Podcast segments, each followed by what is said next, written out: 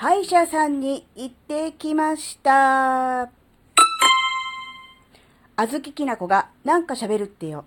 この番組は子供の頃から周りとの違いに違和感を持っていたあずきなが自分の生きづらさを解消するために日々考えていることをシェアする番組です。こんにちは、あずきなです。今ね、歯医者さんから帰ってきて、それで昼間収録してます。なので、めちゃめちゃ、いつもに比べて滑舌な、いい、なんか爽やかな雰囲気を醸し出してるとすれば、それはね、歯科医院のね、治療直後だからです。治療って今言いましたけど、あずきなは、ですね、前にも喋ったと思うんですけど、インプラントを入れてるんですね。なので、そのインプラントの点検っていうこともあり、3ヶ月に1回、歯医者さんに行って、歯の状態、口の状態を見てもらってます。なので、虫歯はもちろんありません。虫歯もないし、あと、歯周病とかも、ないということでした。今回はちょっといつものね、3ヶ月1回の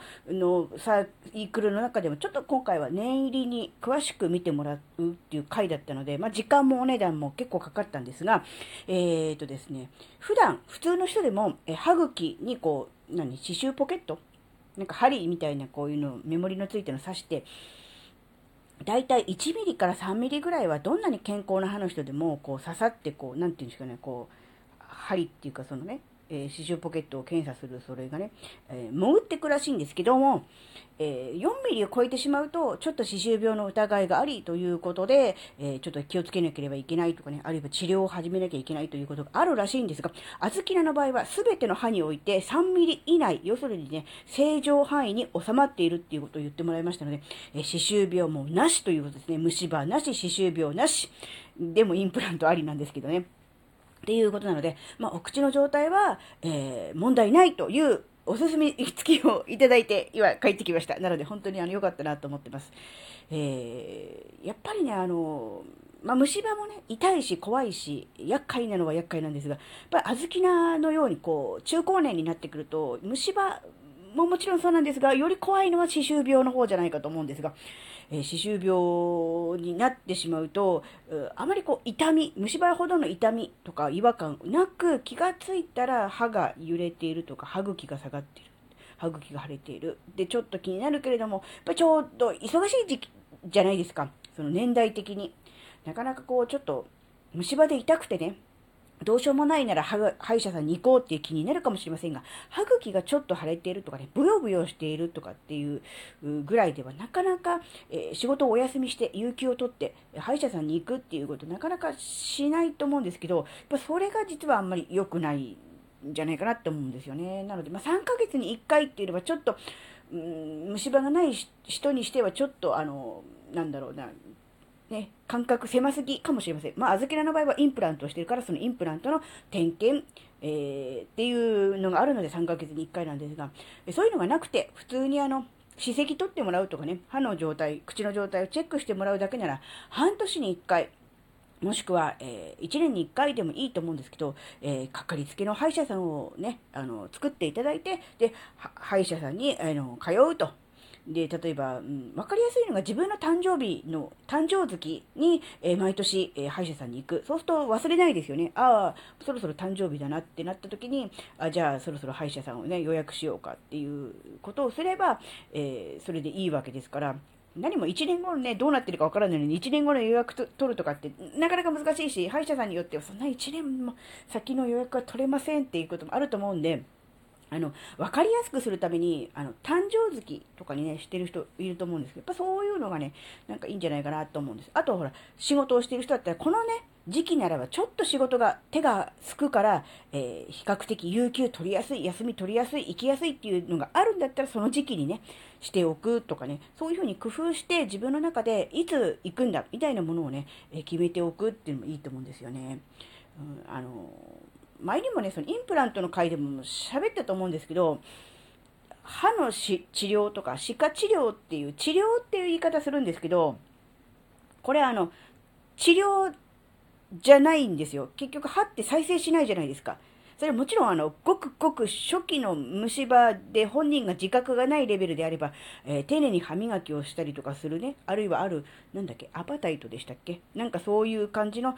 歯磨き粉を使うことによって再石灰化して治るっていうことはあるようですが、普通にこう痛みを感じて、歯医者に行くとか、実際に治療したその治療跡がある状態からですね、やっぱりその部分からね、だんだんとこう虫歯になってしまうんです。どんなに気をつけて歯磨きして手入れをしていても、やっぱりこう急激にガーンとこう下がることではないんですけど、緩やかに緩やかに歯を失う方向に向かって進んでしまうんですよ。なので虫歯にならないっていうのがまず一番大事なんです。なってしまったらもうその歯は最終的には、なくなる運命に対してのカウントダウンが始まっちゃってます。そのカウントダウンが例えば10年なのか20年なのか30年なのか50年なのかっていう違いであって、最終的には抜ける、もしくは抜くことになるというのは間違いないです。ですがそうならないためにはやっぱりこう初期の虫歯でなんとかとどめておく。で治療して何か詰め物をしたとしても、結局それをなんとかこう長持ちさせていくっていう、そういう言葉ちょっときついかもしれないけど、延命治療ですよね。もう延々と延命治療をしていくと。でもいつかは歯はなくなってしまうと、歯がなくなるのが先か、自らの寿命が尽きるのが先かという、そういう感覚なんです。だから歯ってすごく大事なんですよ。私そこに気づいた人が歯の治療に力を入れるとか、定期的に歯科医院に行くとか、かかりつけの歯医者さんがいるとか、そういう感じだと思うんですね。なので、忙しくて行くの大変だし、他にやることあるから、そんなとこまで手が回らないよっていうのは分かるんですが、実際にそうなってしまってから慌てても、もうその段階で延命治療のカウントダウンが始まっちゃうじゃないですか。だから予防がすっごく大事なんですっていう、そういう話です。